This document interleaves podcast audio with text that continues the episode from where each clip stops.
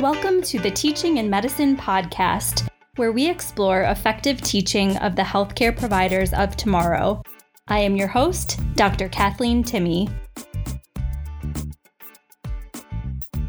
Well, I am honored to welcome Ms. Jean Shipman to the podcast today. Ms. Shipman is a librarian emerita at the University of Utah School of Medicine in the Department of Biomedical Informatics.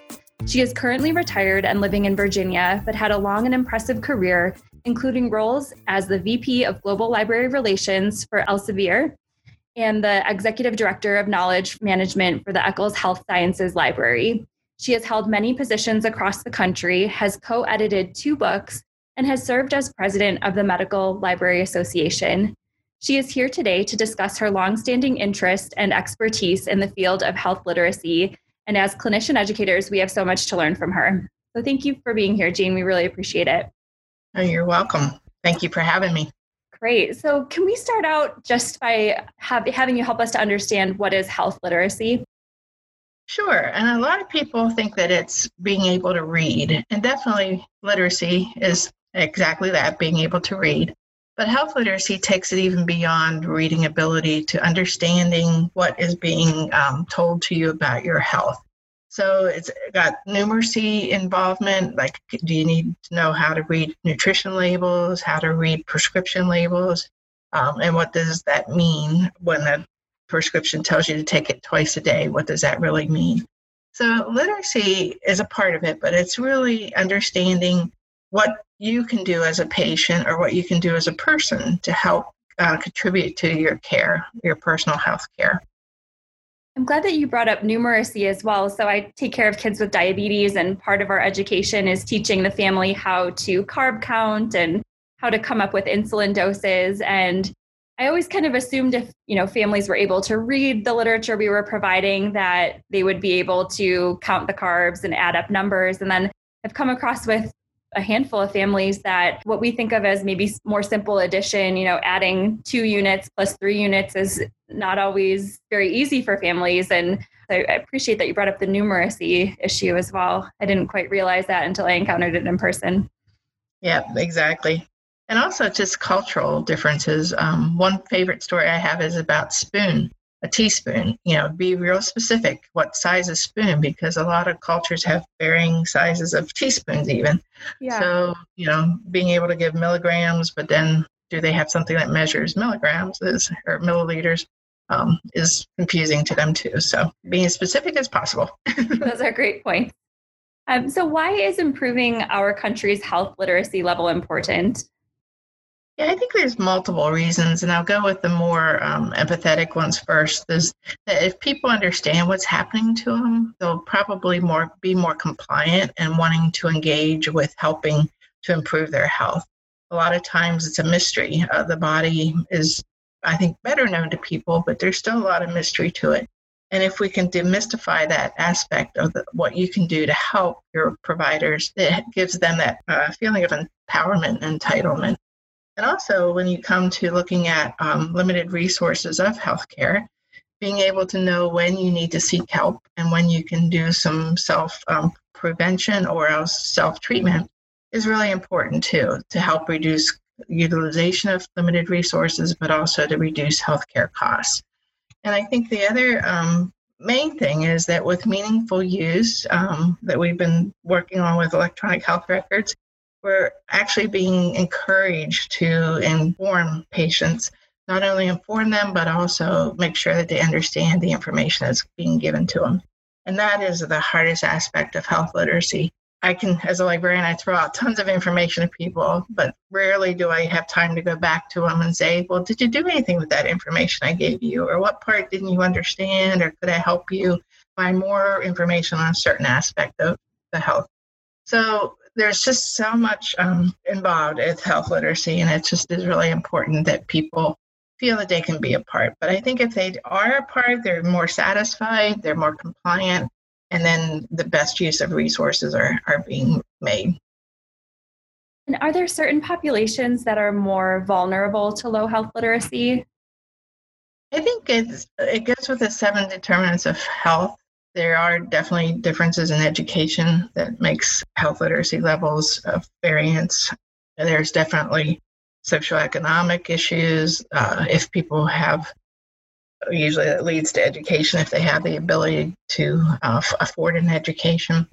Um, but there's also health disparities, and we're seeing that even more, I think, with the COVID 19, you know, that uh, people who are with chronic conditions already are more prone to having COVID 19, and that um, leads to those who have more health disparities uh, actually probably could use a lot more assistance with understanding what health information is given to them.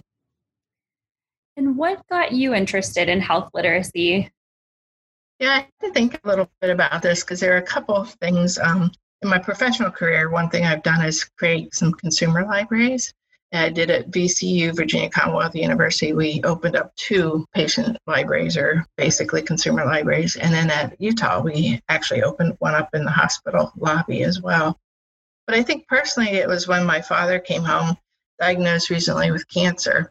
And he had been to, I don't, I can't tell you how many funerals of people with cancer, how many relatives had died with cancer. But he looked at me and goes, I don't even know what that is. What is that? And it had just dawned on me that, you know, all this time he was talking the talk and telling people about cancer and had no clue what it really was. So I think that's really important um, to understand as providers that people can talk to you like as if they understand what you're talking about or repeat back to you the words. But do they really understand what's behind those words? And that's where it takes some effort to engage with them to take um, that next level to just providing information to making sure they understand what you're providing. And as healthcare providers, how can we assess a patient's health literacy? Perhaps if we're meeting them for the first time, how do we get a baseline of what their understanding is? Yeah, um, and this is one of the hard parts too. And there's tons of, not tons, but there's various uh, scales and measurement tools out there. But in a clinical setting where you have a limited time to spend with the patient, you really aren't going to be able to administer those tools. But in the information I've given you to put with this podcast, there are a list of um, places where you can go to find assessment tools if you're interested and want to do research on it, definitely. But I say look at some cues. Um, you know, if you have a person who seems to be following, give them a sheet of information upside down and see if they turn it around and to read it because um, that's a real clue. You know, if they start reading as as if they're reading it when it's upside down, that, that means to me that they're not able to read. The other thing is looking at if they have a patient, a family member with them. If they refer to them a lot, that may mean that they're not understanding what you're saying, or that that person serves as an intermediary between you and them for language understanding. And that's oftentimes true with when English isn't the first language the other thing is just um, ask them to kind of talk back with you. And there's this whole thing called teach back. And it's really not meant to be a separate tool, but it's and it's not meant to assess the knowledge they have of what you're telling them, but it's assessing what they have heard from you. So instead of asking open-ended questions like, "Do you know what I'm saying?" or "Do you understand what I just asked you to um, do?" and they say, "Uh huh, sure," it's like, well, tell me, you know, tell me what you're going to do when, with this when you get home. You know, how many times are you going to take this? You know, what kind of tool measurement spoon are you going to use if it's a liquid? So it gives them that chance to kind of retell you what you've told them. Yeah, I think you can learn so much about your own teaching and their understanding when you have somebody read it back to you. And even teaching in medicine, we use that a lot with learners. Like I was on call last night and had a few more complicated plans for patients. And I, I asked the resident, can you just let me know like what your understanding of the plan is? And um, just because it's safety, you know, if, if your patient goes home and they don't understand the dose of the medication or what the follow-up plan is, it could have, you know, pretty serious and immediate consequences. So I'm not a Spanish speaker, but I just learned that once O N C E is 11 in Spanish. Yeah. So if you say take a look, you know once a day, does that mean take it 11 times a day? Um, that is a great point. I speak Spanish. I've never thought about that, but once or is spelled as you know we would see once is 11. Yeah. So yeah, that's so really interesting. Kind of, you know, unknowns out there that can add to confusion. Yeah. Tell me more about the brief back or the teach back and its use. Yeah, I think it, it really was meant to help with this idea of can you uh, quickly assess what they're understanding? And again, it's not to know about the topic, what they know about the topic, but what you've instructed them to do. And I think it can take various forms. And I, I would just be sure not use open ended or closed questions, use open ended questions um, when you're teaching back. Now, there was something, um, I think it was the AMA that created this called Ask Me Three. And it was this idea that there's three key questions that you can ask patients to remember and ask next time and ask their other providers. And that is uh, the three questions are what is my main problem? What do I do need to do with this problem?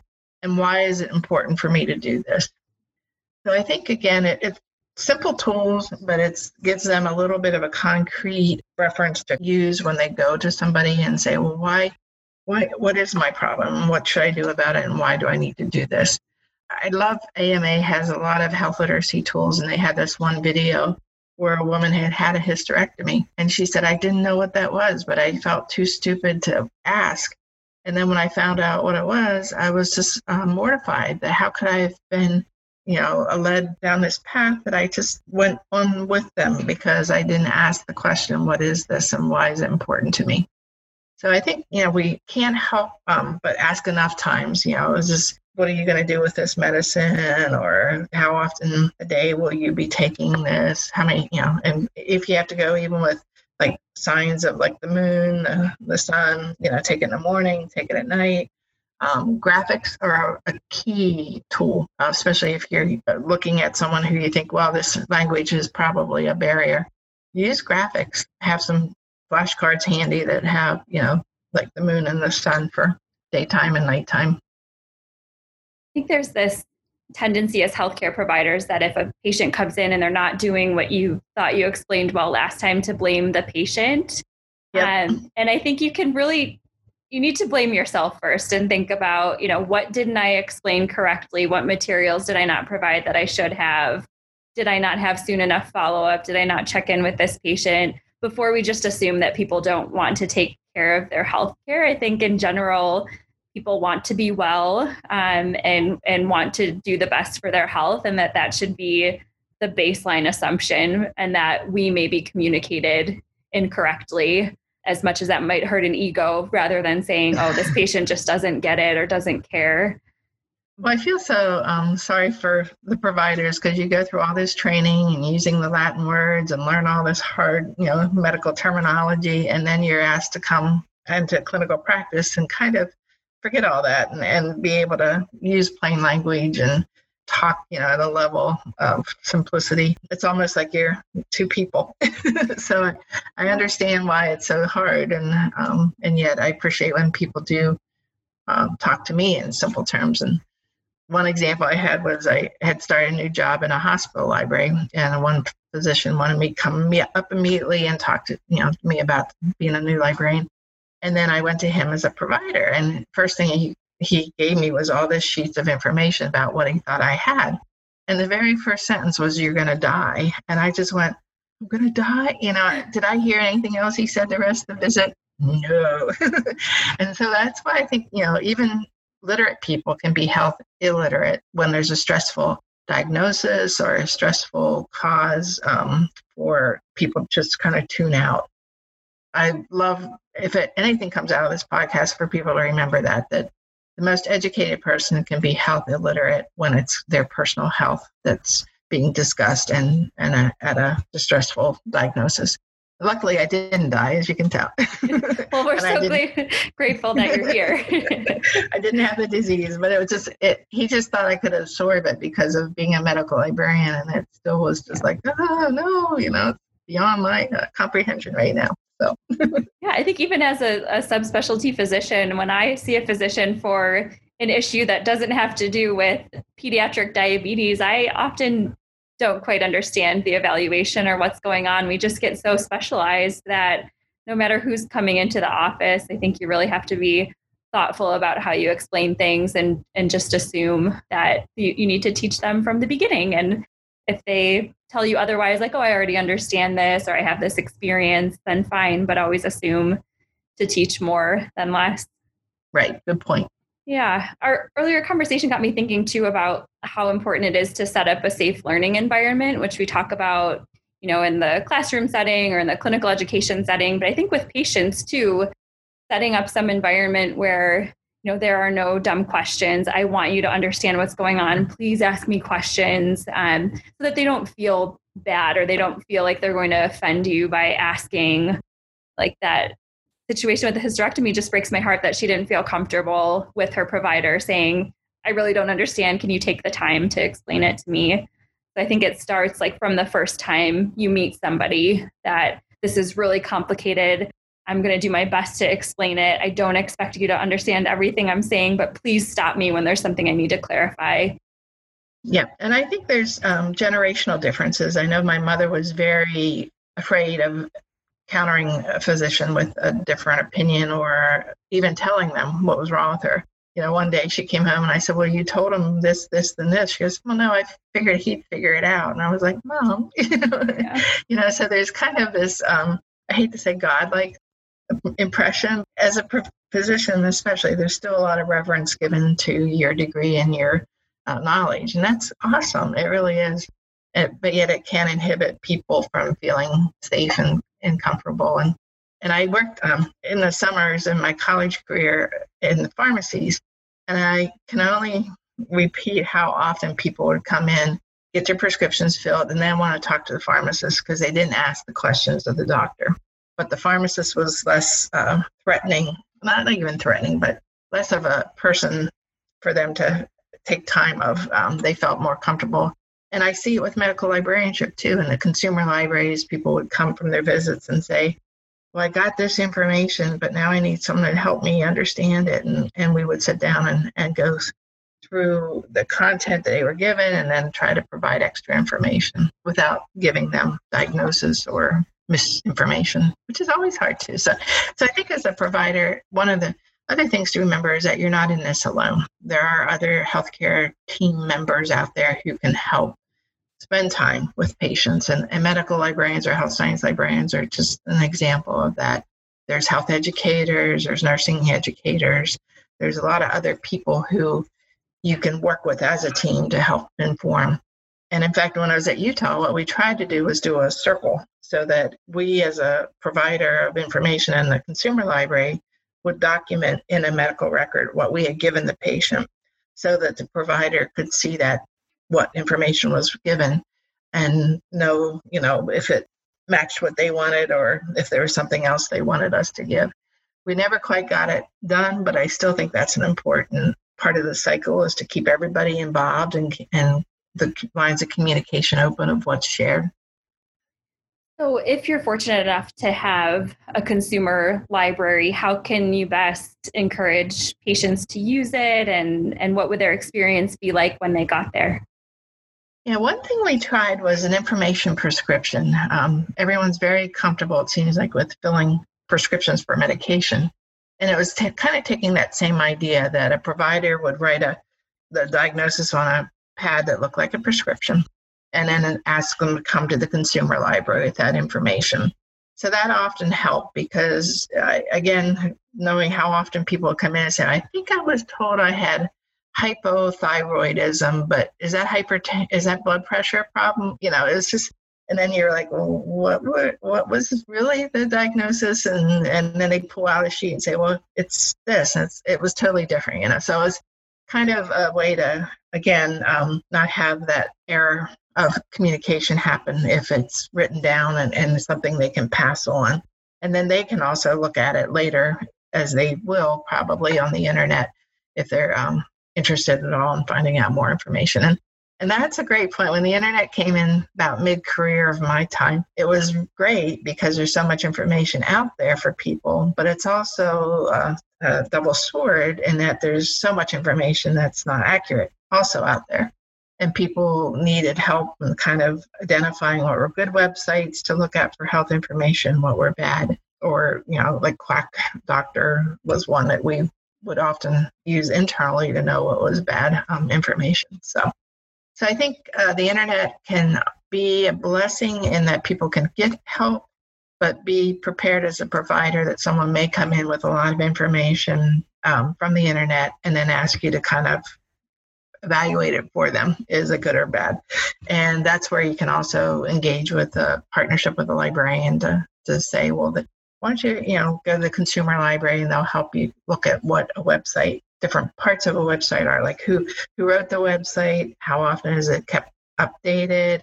Is it free of biases like from pharmaceutical company or is it representing you know one person's opinion? Things like that i think consumer libraries can be an extension and we really tried in all the ones i worked in to make sure the provider was engaged in it too so that it's not adversarial to set up you know what are they telling them versus what I'm telling them as a provider.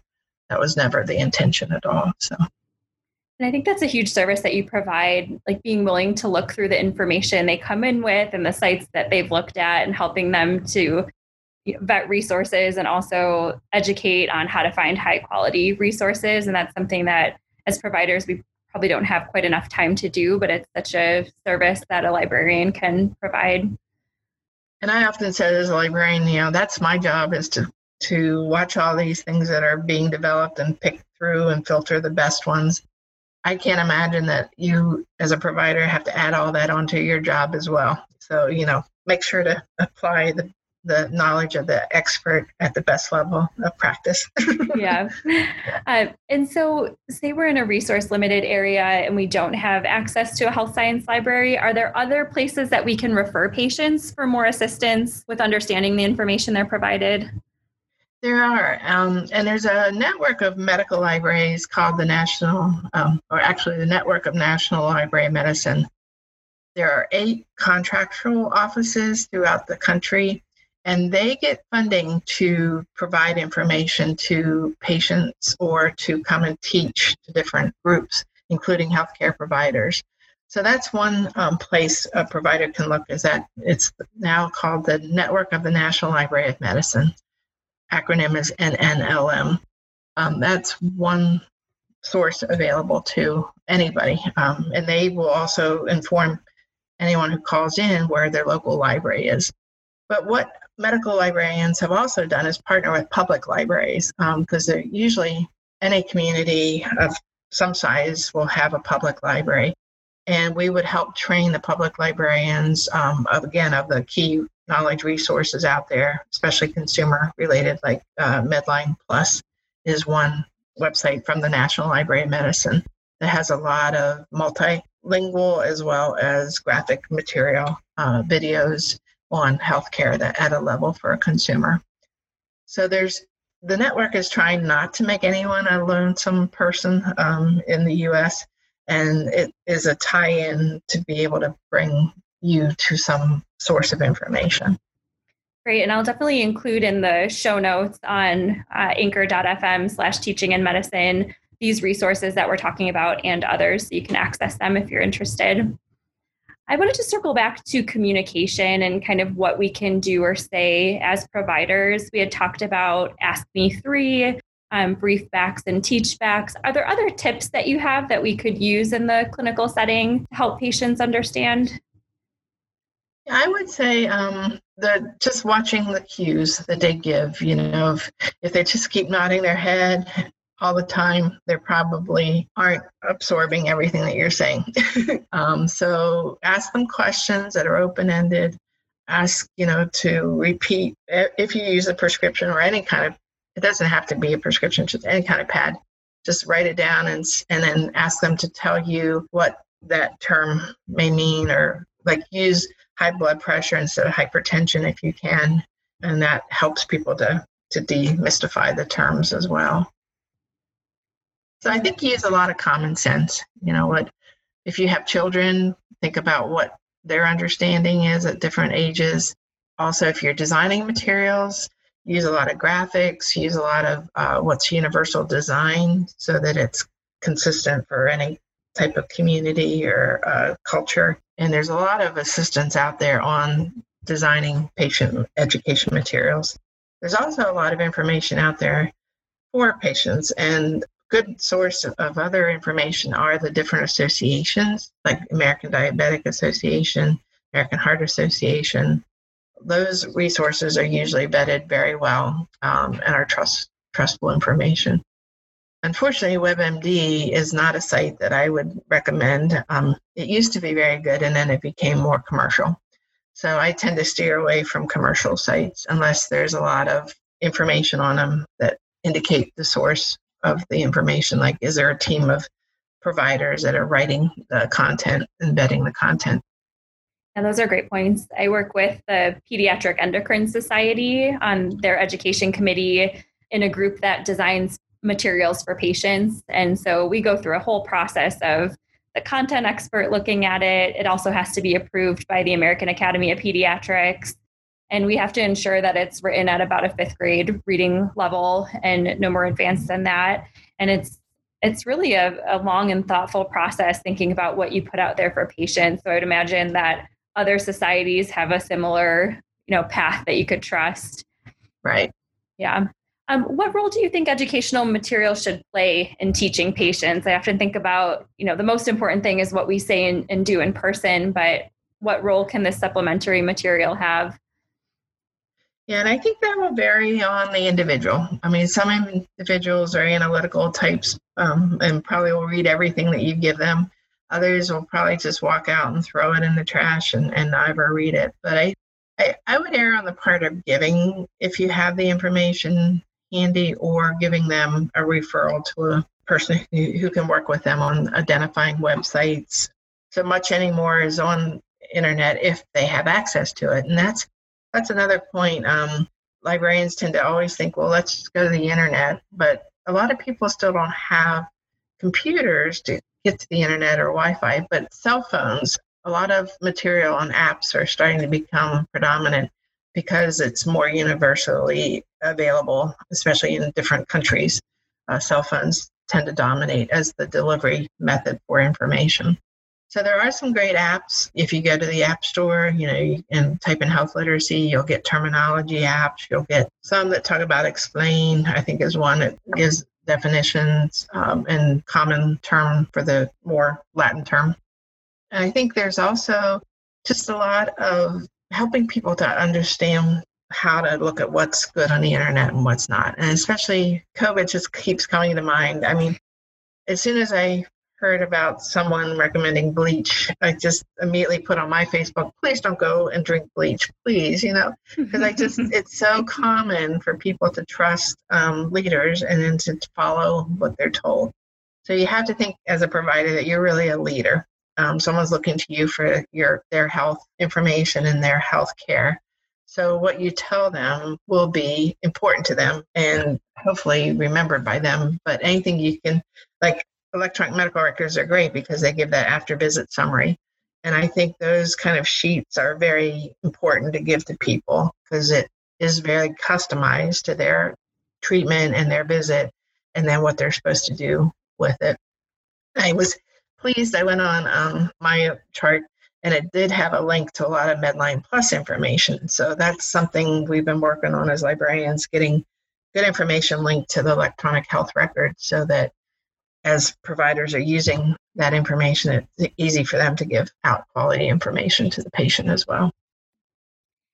I feel like we could have a whole episode on design of patient materials, but if you could give us just a few tips on if you're making patient materials as your role as a clinician, what are some key features we should keep in mind? Yeah, I, I think you know keeping the level of the terms fifth grade or lower level is, is key not making it all text based use a lot of white space or graphics design you know elements that make it attractive but also um, not overwhelming. Uh, keeping it universal. So you know if you're using once you're remembering that 11 in someone's mind is what you're saying. So just trying to re um, reread as many times as possible by as many types of people to make sure that content is clear is good. Now there in that material I gave you, there is a site that actually walks you through if you're designing something with questions and, and tips on how to design. And I'm trying to remember which one it was, but I think it was out of North Carolina, Chapel Hill. Again, working in different universities, we've had committees that did it for the universities, uh, patient ed materials In fact, at University of Utah, we collected all the patient ed materials one time, trying to create an inventory of what the university was using. Talk about a really hard nut to crack. Um, we unearthed things from 1967, you know, oh, wow. that had been Xerox like 20 times with coffee stains or whatever. so it's just, it's really important for institutions to take a look at what they're providing their patients. And it's a great branding opportunity for institutions too, even if you purchase material from company, being sure to put your brand on it so that people know to come back to you if they need additional information. But there, there, you're right. There, there are lots of opportunities for designing educational materials. Now, we, we haven't talked about how to keep up, but there is a great group out of California called the IHA, and they hold an annual conference, and they're going to do this year virtual um, in October. And there's a link that I provided to register for that. Um, but it's a great way to learn who's doing what and the latest in health literacy. And there's a lot of material there about how to design content that makes it health literate. I wanted to ask what you think the hardest issue with health literacy is. I really think it's that assessing the understanding of the content that's provided. We just don't have the time in a clinical visit. You know, if you have the time to inform, that's a miracle. But to actually assess then what they understood from that information is almost impossible. So there's a lot of research opportunity out there um, for figuring out, you know, how do you assess quickly and then also how do you assess the understanding? And I think we're all individual. We all come with our background, our experience, our perceptions, our education, our language, our um, religion.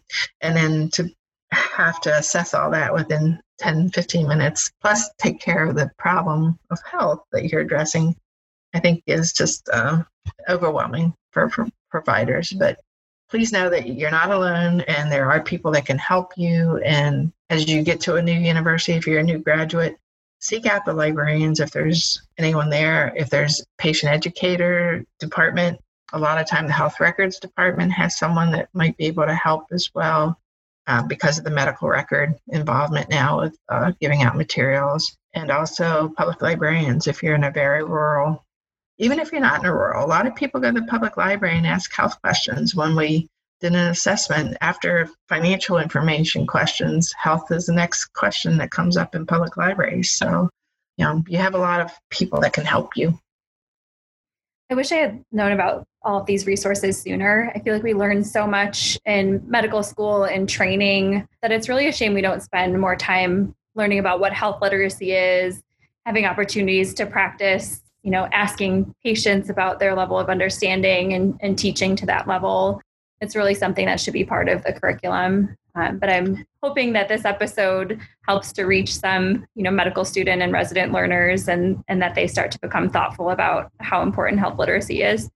I agree. I think um, it's very important and, and to me it, it can assist all the treatment and all the prevention that you do if people can be a part of that partnership, you know, and feel that they are empowered to be able to do that. And if they're having to do a lot of decision making on their own, it's even more important that they understand what's happening to them. And I, I would be remiss to not ask you about COVID 19's impact on health literacy and what your thoughts are there. Yeah, um, well, I, I was thinking the other day, you know, with, with the mask, which I'm hoping everyone's wearing, it doesn't allow people who do have hearing issues or who use lip reading to be able to read, you know, to understand what's being said by following lips.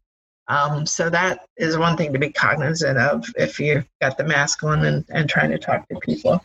I think also there is so much misinformation out there and about what treatments should be applied and I would just encourage anyone with social media, especially if you're a healthcare provider, to just you know tell people go talk to your to your provider before you do any self treatment for COVID nineteen. Um, it's just really um, important that they not abuse their bodies.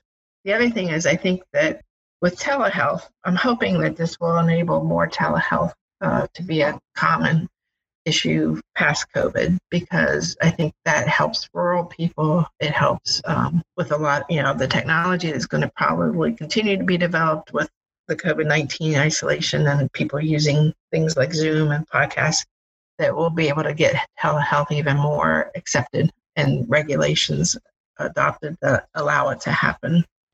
It's just a great opportunity to really look at how people want to help themselves. You know, when I think about this bleach situation, hmm. people wanted to do something to make themselves not have COVID 19. So if they knew what the right thing was, they would do that. So that's a great lesson for health literacy is, you know, giving the right information to them in the right context so that they understand what they should be doing. I should stop adding bleach to my tea in the morning. Is that not a, I, I a good preventative? Okay, okay. thanks, thanks for educating me on that one. I will. Uh, I won't add it tomorrow. okay, try some sugar. I think the best news of COVID nineteen is that it's giving us a lot of um, opportunity to try new things and technology you know, improvements who knows, you know, maybe we will have patient education chat rooms for future or um, teleconferences and that people can join as uh, civilians, I'll say, uh, to learn more about their health. Yeah, as our, our group that take care of kids with diabetes, we do a lot of our teaching in groups. And so obviously with COVID, we couldn't have families get together in one room. And so we converted a lot of our in person teaching to videos. And we actually made several videos in English and Spanish in a very short period of time. And it almost kind of like lit our fire to improve our patient materials. And I think sure. now having these videos available to families, it's a nice way for them, you know, even when we're back to in person classes, I think there's a lot of value there as well. But now we have something that they can refer back to, and it didn't take too long to develop, and families really appreciate it. And I hope that other clinicians have experienced the same thing. Like they've really had to become innovative and think about how they'll continue that forward. Right. Well, I'm taking my cat to the vet for the first time in a new city. And I'm thinking, you know, what do I need to tell a provider there? And it's a situation where you have to you know, give them the cat and you stay in the car. And I'm like, well, how do I transfer all this so quickly? And yeah, so it, you know, it, it even applies to pet literacy, yeah, I guess. definitely. Hopefully and, they don't give her a brochure to read when they when Exactly. She's not very good about following through. Uh, but she does like to take the pill and the food. yeah. One thing I didn't mention, but there is a lot of um, there are a lot of universities that are starting to create health literacy support groups. So I'll call it. We did have at University of Utah a group that met like once every quarter, I believe, um, to share information of what they were doing in the area of health literacy. And we actually created a website um, that would list conferences that were available of different professional types and, and then generic ones we would put patient and material design tips up on it. So there's, um, again, if you're new to a, a, a, institution, don't assume that there's nothing out there already done. But if there isn't something available, that's something you can do as a new provider too, is to start a grassroots kind of um, interest in health literacy. And we had actually created a curriculum that we were going to work with the College of Health. And I'm not sure what point that got to, but um, but there's just so much, uh, and it's a it's a fairly new field. And what I've enjoyed seeing in the last, I'd say, 20 years, is it going from very generic, what is health literacy and, and what do you do, to very specific journal articles on how to teach a diabetic patient in uh, sub-Sahara or what. Uh, you know, it's it's gone very branched to more special kind of practice areas and to me, that shows a growth in the uh, discipline of health literacy. But it, it is fairly new, and it's something that I hope more providers will get interested in and take the opportunity to learn. And I appreciate that you've given a lot of providers that opportunity through the podcast. Great. And um, we've talked about a lot of great resources. There was another conference that I wanted to highlight that we had discussed earlier. So, the Health Literacy Annual Research Conference, um, which is coming up October 19th to 21st. And this is through the Horowitz Center for Health Literacy at the University of Maryland. And it, I believe it's an entirely virtual conference. And so I'll be sure to include the link in the show notes. Um, any comments about that opportunity? Yes, that I think is a partnership now this year with IHA one that uh, I think they're doing a co-joint uh, conference. So I've attended the IHA one about three years and loved it, absolutely loved it. So um, I think a virtual one gives a more opportunity for anyone to attend it, um, but it usually is quite good at not only the content, but then getting to know the key players and the information, uh, you know, who's doing what with health literacy. There are also CE courses available and the content that you have has a um, site for that. So feel you know if you go into conferences ever, if we ever get to go back to a real mm-hmm. conference, um, hopefully there'll be some continuing education courses available in health literacy. And I have one last question for you today that I ask of every guest. So, what teaching pearl or piece of advice would you like to leave us with? The key thing is to remember that anyone can have a health literacy issue at any time and it's never um, you can't tell by color of skin by the language by the education. It's just the person is bringing like i mentioned earlier everything to your visit all their background all their perceptions. If they have someone who they seek guidance from and they inform them to do something different than you are you may have to work through that um, but just treat everyone as an individual as you are taught to do and health literacy is the same thing. It's it's very uh, individualistic and very specific to the to what somebody will bring to that uh, conversation. Thank you so much for sharing your time with us and your expertise. I feel really fortunate that I came across your name and that you were willing to come and talk to me today. Well, thank you. And I was thrilled that you found me. And I feel that there are just as other librarians out there we just want to help so much. So never hesitate to ask a librarian for help. For your knowledge as well as for your patient knowledge. Well thank you so much for being here today. Thank yeah. you. Please send any comments or suggestions to teaching in medicine podcast at gmail.com please like us on facebook and instagram and follow us on twitter at teaching in med